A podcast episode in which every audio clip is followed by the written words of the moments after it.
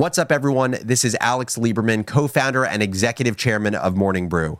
Welcome back to Founders Journal, my personal audio diary, where I give you, the business builder, the tools you need to think better in order to build better, whether that's building a business, a team, or a new product.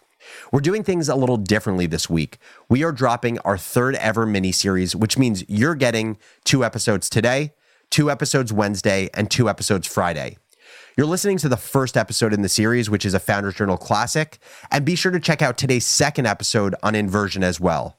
This week's theme is mental models. We're going to talk about some of the most powerful tools you can use to sharpen your thinking, your prioritizing, and your decision making. And many of these tools have been made famous by leaders like Elon Musk and Dwight Eisenhower. Today, I am talking about a mental model known as sum product thinking that was popularized by Elon Musk. Let's hop into it. So, I'm not going to give the Elon Musk biography. We've all heard of him.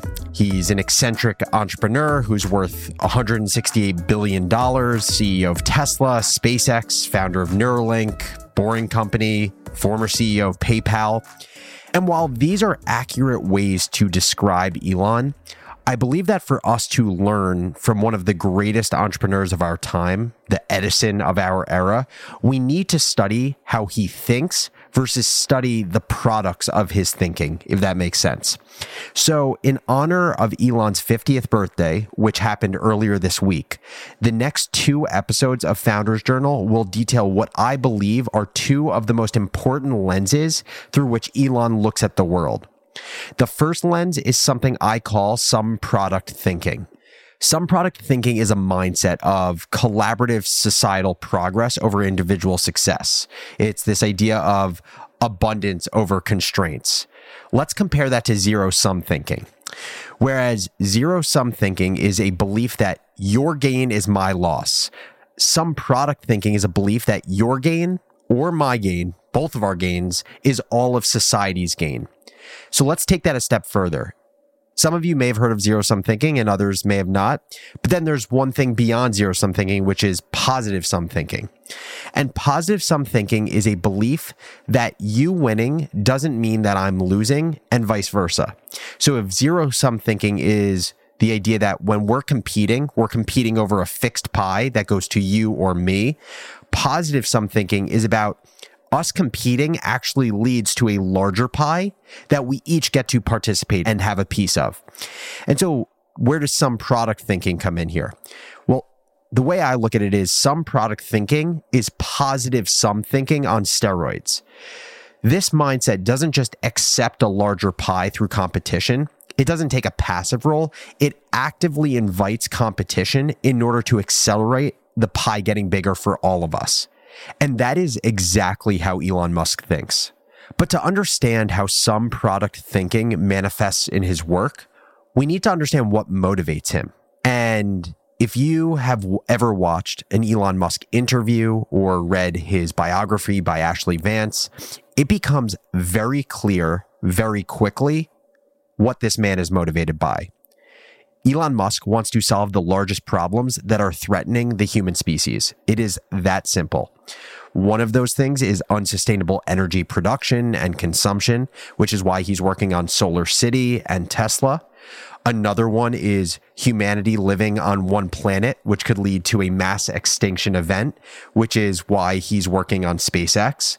And once you understand how simple and focused his motivations are, it becomes super easy to understand why he's a sum product thinker. The problems he's solving aren't just massive with unlimited market potential, they are also long term, life threatening problems for our species. It is bigger than any one person. So, from his perspective, the more he can invite competition, the more he can encourage collaboration, the greater the possibility of innovation that advances humankind. And so while I haven't heard him say this, I can assume that society becoming multiplanetary, so a single event doesn't wipe us out, and society becoming more sustainable, so we don't basically wipe ourselves out, it is more important to him that it is solved overall than him being the person that has to do it. So here's an example for you. In June of 2014, Elon published a blog post on Tesla's website that was titled, All of Our Patents Belong to You. It's such a counterintuitive idea, but what Elon did was he basically in this post described how Tesla removed its wall of all of the company's patents from the lobby of its Palo Alto headquarters because he realized how counterintuitive having patents were to Tesla's North Star. Tesla's number one goal is to accelerate sustainable transport, full stop. And he came to the realization that patents were slowing this process down.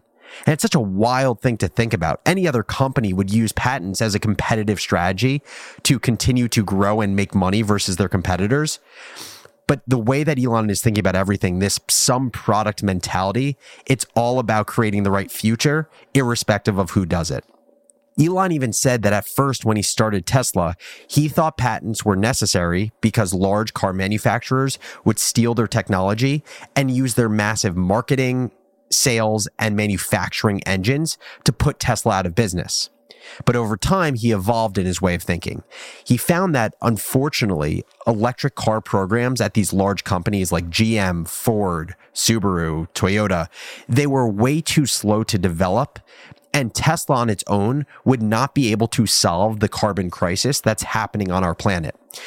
And so by taking a sum product mentality and treating electric vehicle technology almost like an open source software project, Elon enabled an entire industry, the automotive industry, to move forward faster, to attract best in class talent and engineering, because now that's where the innovation was happening.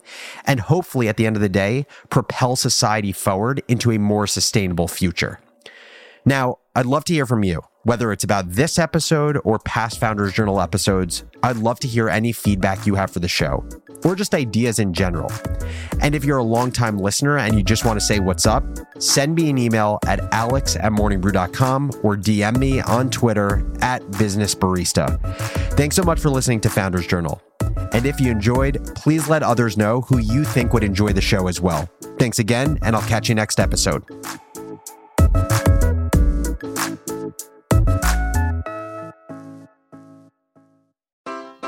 Take your business further with the smart and flexible American Express Business Gold Card. It offers flexible spending capacity that adapts to your business. You can also earn up to $395 in annual statement credits on eligible purchases at select business merchants. That's the powerful backing of American Express. Terms apply. Learn more at americanexpress.com slash.